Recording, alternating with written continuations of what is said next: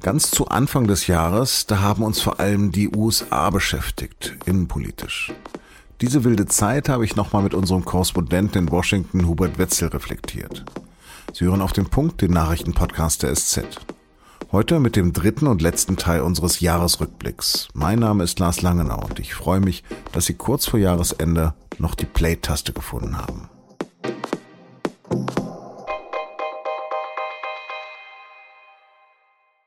Das Jahr war noch jung, da hat es schon den ersten richtigen Knall gegeben. Und über den haben wir damals auch direkt in unserer ersten Folge von Auf dem Punkt gesprochen. Was war da los? Am sechsten Januar zweitausendeinundzwanzig sollte eigentlich nur der U S-Kongress die Wahl von Joe Biden zum sechsundvierzigsten Präsidenten der Vereinigten Staaten bestätigen. Normalerweise eine Formsache. Aber es kommt zum Eklat. Denn Donald Trump hält in der Hauptstadt eine Rede und hetzt einen Mob auf. Because you'll never take back our country with weakness. You have to show strength and you have to be strong.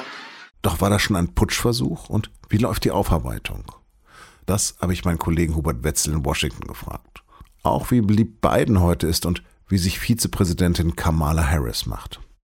Hubert, mal ganz persönlich zu Beginn. War zweitausendeinundzwanzig ruhiger, zumindest ruhiger als die vier Trump-Jahre davor? Naja, das Jahr zweitausendeinundzwanzig fing natürlich an mit dem Sturm auf das Kapitol. Und das war jetzt dann, sagen wir mal, keine besonders entspannte Angelegenheit. Es hat sich dann deutlich beruhigt, nachdem Biden dann am zwanzigsten Januar ins Amt äh, eingeführt wurde, vereidigt wurde und die Präsidentschaft übernommen hat. Und seither ist, was das politische Drama angeht, ist die Lage doch, sagen wir mal, ruhiger geworden und weniger getrieben, weniger verrückt, in Anführungszeichen. Also diese täglichen Twitter-Stürme gibt es eben nicht mehr und dieses Chaos, was, was unter Trump geherrscht hat und ja auch von ihm bewusst geschürt wurde, das war ja Teil seiner Regierungsmethode, das ist weggefallen. Das betrifft aber jetzt sozusagen nur die Arbeit der Regierung respektive des Weißen Hauses. Insgesamt ist natürlich die Lage in den U S A nach wie vor sehr, sehr schwierig. Ja, blicken wir doch mal auf den sechsten Januar zurück, auf den du eben gerade erwähnt hast. Wo warst du damals? Na, ich war vormittags auf der großen Veranstaltung, auf der National Mall. Das ist hier dieser große Parkstreifen in der, in der Mitte der Hauptstadt. Da gab's eine Rallye, eine, einen Aufmarsch von, von Trump-Anhängern. Von da zog dann die Menge zum Kapitol.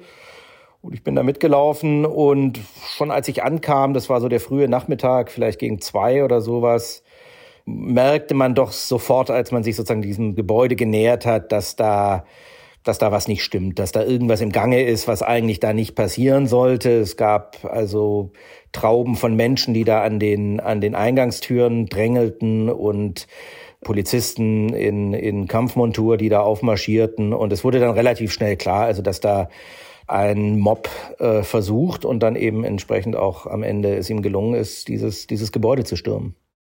In deinem Text für den S Z-Jahresrückblick schreibst du, man würde annehmen, dass ein derartiger Gewaltausbruch die Amerikaner tief erschüttert, dass darauf eine Zeit der Besinnung folgt, des Nachdenkens, vielleicht eine Art politischer Neuanfang. Ist das denn wirklich passiert? Nö. Sonst hätte ich es, glaube ich, nicht so formuliert, wie ich es geschrieben habe. Man würde denken, dass es so ist, aber es ist nicht so. Ich glaube, es gab nach dem sechsten Januar für ein paar Wochen eine gewisse Erschütterung. Ich glaube schon, dass die Leute gedacht haben, um Gottes Willen, was ist da denn passiert? Unser Parlament tut etwas, was in der Verfassung vorgesehen ist, was die Verfassung diesem Parlament aufträgt als Aufgabe. Und dann kommen bärtige Kerle aus den Bergen und, und schlagen die Türen ein. Das hat schon sehr viele Leute erschüttert. Ich glaube nur, dass inzwischen natürlich die Seite, die maßgeblich dafür verantwortlich gewesen ist, nämlich die republikanische Seite des Trump-Lager, dass die natürlich ein Interesse daran haben, die, die Erzählung darüber zu ändern und haben das sehr erfolgreich gemacht und haben das eben in dem Sinne gemacht, dass sie gesagt haben, das war kein, kein Aufstand, das war kein Putsch, das war sozusagen legitimer Protest besorgter Bürger und, und wütender Bürger, die sich nicht gefallen lassen wollten, dass da ein gefälschtes Wahlergebnis bestätigt wird. Und dann gab es am Rand so ein paar Krawallbrüder, die halt ein bisschen zu weit gegangen sind. Das ist so die Haltung, die inzwischen bei sehr vielen Republikanern ähm, vorherrscht.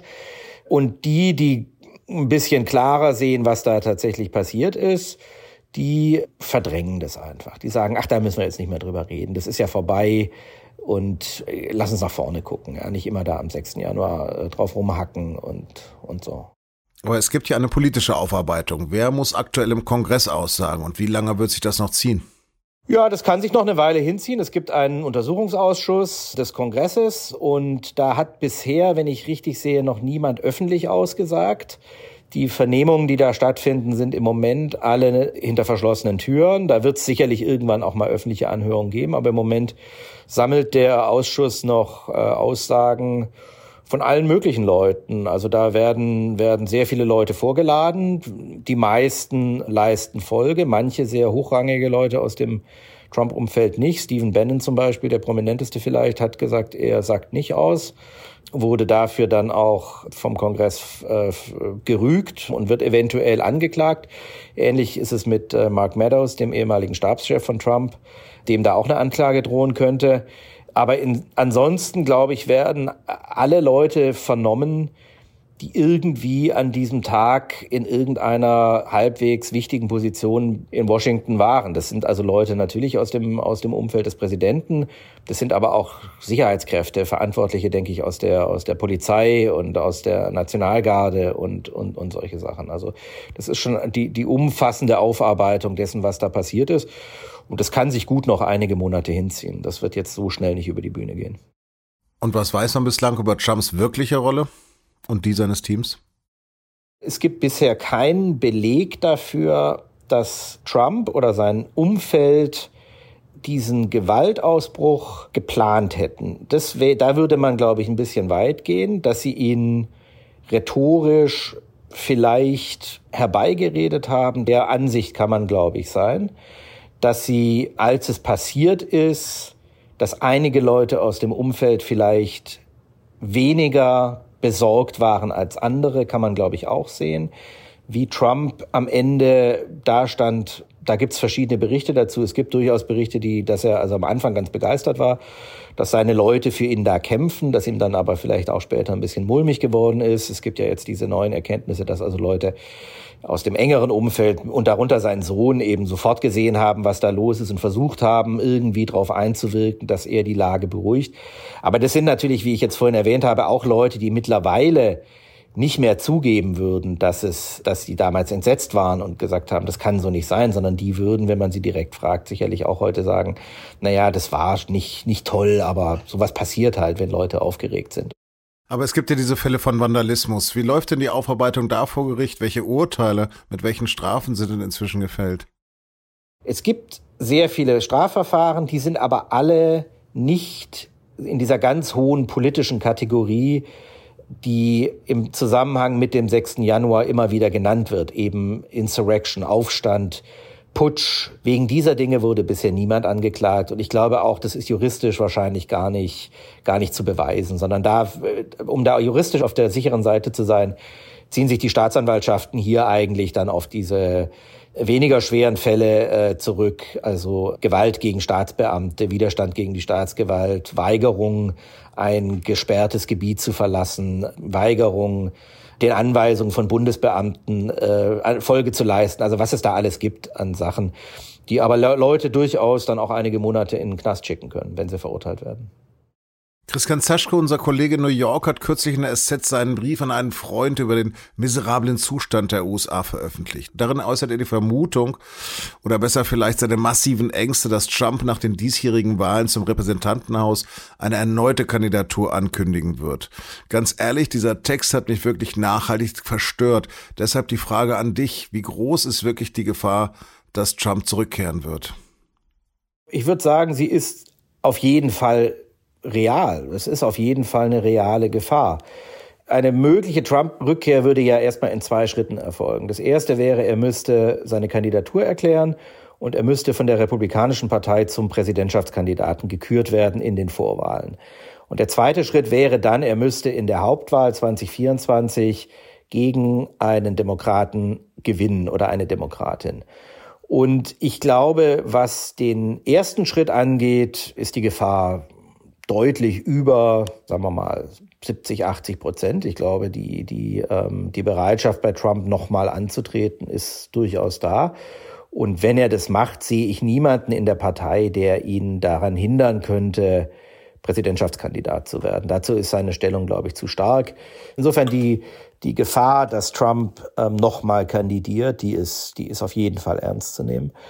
Die Frage, ob er dann gewinnen würde, das ist halt eine andere Sache. Das ähm, ist immer ein bisschen schwierig. Man neigt dazu, Trump nicht nochmal unterschätzen zu wollen, so wie man ihn zwanzig sechzehn unterschätzt. Also in diese Falle will niemand tappen. Man sollte deswegen aber natürlich nicht in die Gegenfalle tappen und ihn überschätzen.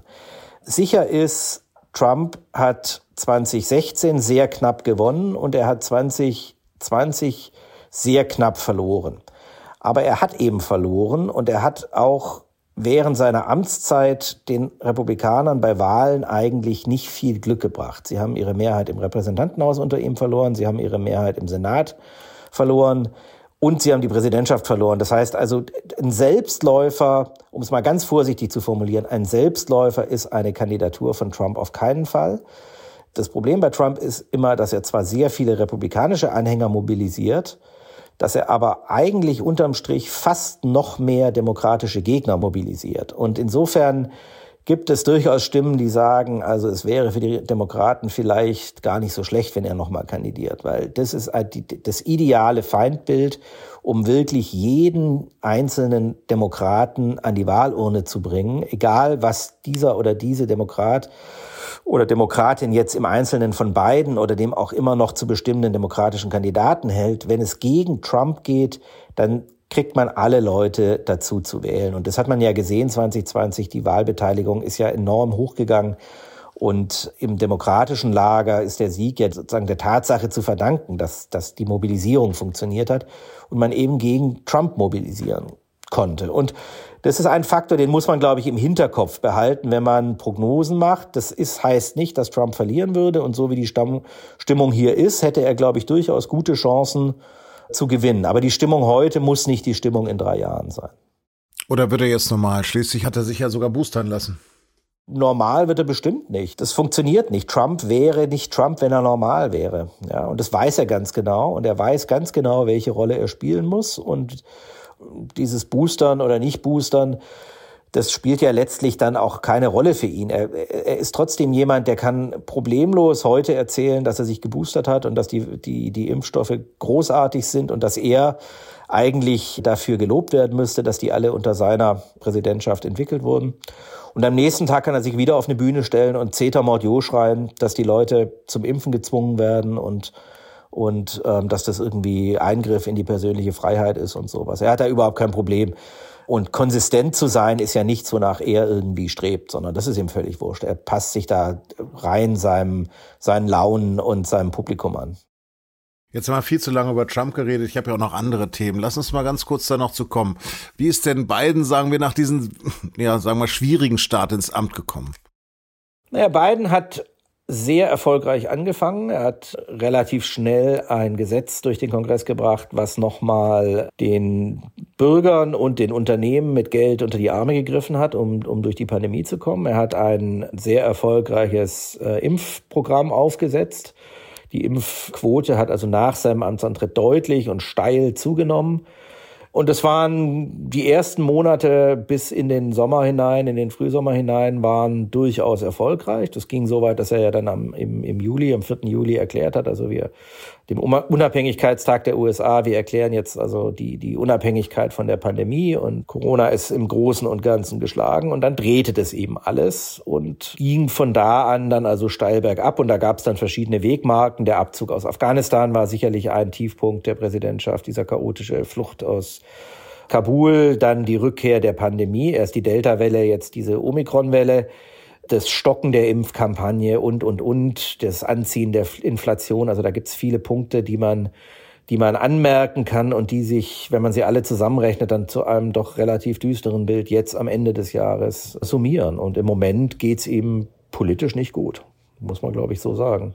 Ja, und jetzt scheitert ja noch sein riesiges Konjunkturpaket genau an einem Abgeordneten. Naja, es scheitert an dem einen Senator auf der demokratischen Seite. Man kann natürlich auch andersrum sagen, es gibt, die, die Demokraten haben im Senat halt fünfzig Stimmen und sie brauchen alle fünfzig Stimmen. Und sie haben einundfünfzig Stimmen gegen sich, nämlich alle fünfzig Republikaner plus diesen einen Renitenten aus den eigenen Reihen. Ich glaube nicht, dass es viel bringt, da jetzt sozusagen Schuld auf einzelne Leute zu schieben. Am Ende ist es die, die Aufgabe des Präsidenten, für seine Gesetze Mehrheiten im Kongress zu finden. Und das ist einfach Biden nicht gelungen. Man kann, die, kann da jetzt den, den Senator Manchin, ähm, Joe Manchin aus, aus West Virginia prügeln dafür, aber der ist nicht der Präsident, sondern wenn, wenn Biden seine Stimme haben will, dann muss er halt was auf den Tisch legen, wofür der bereit ist zu stimmen. So einfach ist das eigentlich. Also ich glaube, da sollte man jetzt nicht hinter diesem Schwarze-Peter-Spielen da irgendwie sich davon täuschen lassen. Ich glaube, Biden hat bei der Verhandlung dieses Pakets Fehler gemacht, äh, verschiedener Art. Und das ist jetzt die Quittung, die er, die er präsentiert kriegt. Seine Vizepräsidentin Kamala Harris war ja hier in Deutschland gerade auch sehr stark beachtet. Sie ist die erste Frau in dem Amt und meine große Tochter folgt ihr bei Instagram. Und sie sagte kürzlich, da kommt kaum noch was. Wie füllt sie denn diese Rolle aus? Was soll ich sagen? Ich finde, Kamala Harris ist wahrscheinlich die größte Enttäuschung dieser Regierung. Sie ist allerdings auch nur dann eine Enttäuschung, wenn man große Erwartungen in sie gehalten hat. Und ich habe ganz ehrlich die Begeisterung und den Hype um sie nie verstanden. Ich fand sie in, in, der, in den Vorwahlen eine schwache Kandidatin. Sie ist schon zwanzig neunzehn im Dezember, glaube ich, aus, der, aus den demokratischen Vorwahlen ausgeschieden, weil ihre Kampagne nicht vom Fleck gekommen ist. Die war sozusagen so, sowohl was die politische Botschaft als auch die Organisation anging, desaströs. Niemand wusste, warum eigentlich Kamala Harris sich damals für die Präsidentschaft beworben hat. Und diese Mängel, glaube ich, gelten nach wie vor. Niemand weiß, was eigentlich ihre Rolle ist. Und insofern verschwindet sie, glaube ich, sowohl hinter Biden, aber auch in ihren eigenen Fehlern, die sie macht, politisch, was bestimmte Äußerungen angeht, bestimmte Auftritte angeht. Sie ist da einfach nicht besonders souverän. Ich glaube, sie ist eigentlich für diese Liga-Politik nicht wirklich gemacht. Es tut mir leid, das so sagen zu müssen. Und ich weiß, es kommt dann oft der Vorwurf, na ja, sozusagen, sie werde als schwarze Frau äh, härter angefasst als, als jetzt ein weißer Mann oder sowas. Ich hoffe, dass ich für mich sagen kann, dass ich das nicht tue. Mir ist ihr Geschlecht und ihre Hautfarbe relativ wurscht. Ich halte sie für keine besonders geschickte Politikerin. Und auch nicht für eine besonders gute Repräsentantin oder Wahlkämpferin. Also ich dachte zumindest, dass sie die geborene Nachfolgerin von Biden sein wird. Jetzt sagt aber Biden, dass er wieder antreten wird. Ich verstehe auch warum, weil er sonst als lame duck gelten würde. Aber ganz im Ernst, also deiner Meinung nach hätte Harris gegen Trump keine Chance? Wenig, würde ich sagen. Ich glaube, das ist natürlich auch ein Teil der Kalkulation, warum Biden sagt er, dass er nochmal antritt. Es gibt sehr viele Demokraten hier in, in Washington, die genau das verhindern wollen, was du gerade beschrieben hast, nämlich, dass Kamala Harris sozusagen die natürliche Erbin wird und dass klar, jetzt schon klar wird, dass sie den, den Biden als Kandidatin zwanzig vierundzwanzig beerbt. Und da ist aus diesem Winkel, glaube ich schon, muss man schon auch sehen, warum der Biden sich so äußert. Dass er will diese Tür offen halten, eventuell für sich, aber vor allem auch für andere Kandidaten. Und er will sie nicht, er will nicht, dass, dass, dass Kamala Harris da durchgeht und die Tür hinter sich zuschlägt. Und ich glaube, da gibt's viele andere, die das ähnlich sehen, die natürlich genau diese mangelnde Überzeugungskraft von Harris als Kandidatin, als Botschafterin der Partei und politische Erbin sozusagen der Demokraten äh, anzweifeln und die verhindern wollen, dass sich da jetzt schon eine Art self-fulfilling prophecy entwickelt, die da, dazu führt, dass, dass Harris zwanzig vierundzwanzig quasi unbestritten zur äh, Kandidatin gekrönt wird, wenn der Biden nicht nochmal antritt. Du hast Afghanistan gerade auch schon erwähnt. Ähm, da sind die Amerikaner ja nach zwanzig Jahren überschnell, man könnte auch sagen, wie eine Flucht sah das aus, ähm, aus dem Land raus. Viele haben das so als Schwäche gedeutet. Wie siehst du denn das? Ich glaube, man konnte es gar nicht anders deuten als Schwäche. Die Bilder, die man da gesehen hat, waren desaströs. Das war fürchterlich. Das war humanitär und politisch ein Desaster. Es war demütigend für die U S A. Also diese drei, vier Tage aus Kabul, die man da im August, glaube ich, war es, ähm, erlebt hat und dann die, die, die zwei Wochen danach mit der Luftbrücke und dieser Evakuierung, das war sicherlich ein außenpolitischer Tiefpunkt der U S A. Da kann man gar nicht drüber diskutieren. Worüber man diskutieren kann, ist sicherlich, ob grundsätzlich die Beendigung dieses Krieges ein, ein kluger Schritt war. Und da wäre ich dann wahrscheinlich ein bisschen gnädiger, in Anführungszeichen, Biden gegenüber. Ich finde, es fand die Entscheidung zu sagen, nach zwanzig Jahren ohne Sieg können wir nicht einfach weitermachen wie immer. Da muss sich was ändern, da gehen wir jetzt raus. Das finde ich nachvollziehbar, das finde ich auch in Ordnung. Es gab auch hier in den U S A keine große Bereitschaft mehr, dieses militärische Engagement da auf einem, auf einem nennenswerten Niveau weiterzuführen. Aber äh, die Art und Weise, wie das passiert ist, war einfach ein solches Desaster. Und man muss halt sagen, es hat den Markenkern von Joe Biden angegriffen. Biden ist angetreten mit dem Versprechen an die Amerikaner, ihr bekommt jetzt nach Trump zwei Dinge. Und das sind Kompetenz und Anstand. Und dieses Versprechen, dass jetzt kompetent regiert wird, das ist, glaube ich, in Kabul gebrochen worden oder jedenfalls nicht eingelöst worden. Und ich glaube, das hat ihm auf einem, auf einer sehr tiefen Ebene grundsätzlich geschadet, ja.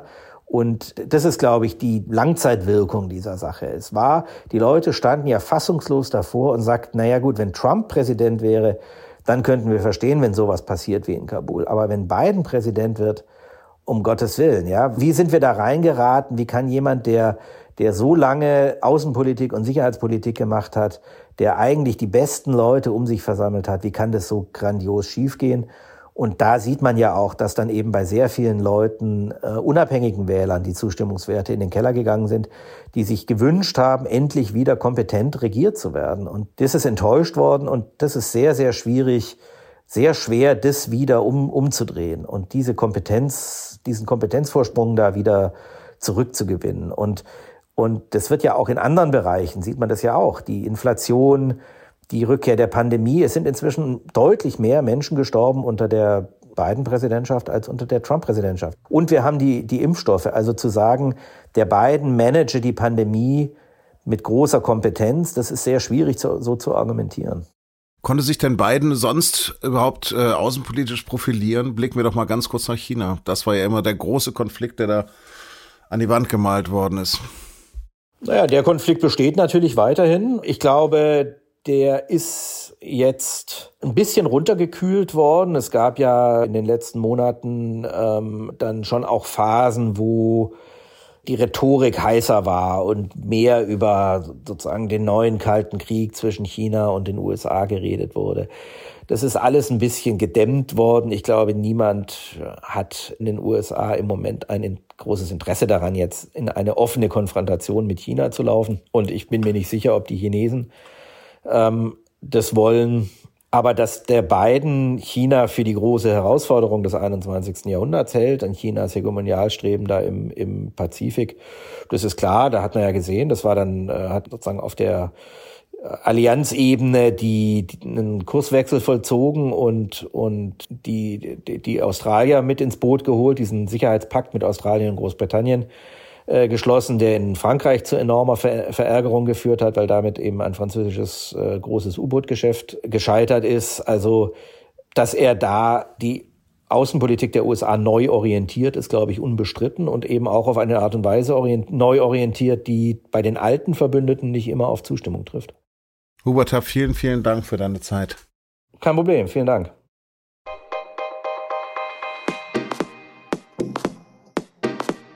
Das war der letzte Teil unseres dreiteiligen Jahresrückblicks. Die Sendung von Tami Holderried über Corona und die von Franziska von Malsen über die Bundestagswahl finden Sie auch in den Shownotes. Dort habe ich Ihnen noch eine Folge von unserem Recherche-Podcast Das Thema zur Situation in Afghanistan verlinkt. Produziert hat die Sendung Benjamin Markthaler. Vielen Dank fürs Zuhören. Das gesamte Team von Auf den Punkt wünscht Ihnen einen guten Rutsch. Wir machen noch ein paar Tage Pause und hören uns dann wieder am zehnten Januar zweitausendzweiundzwanzig. Bleiben Sie uns gewogen.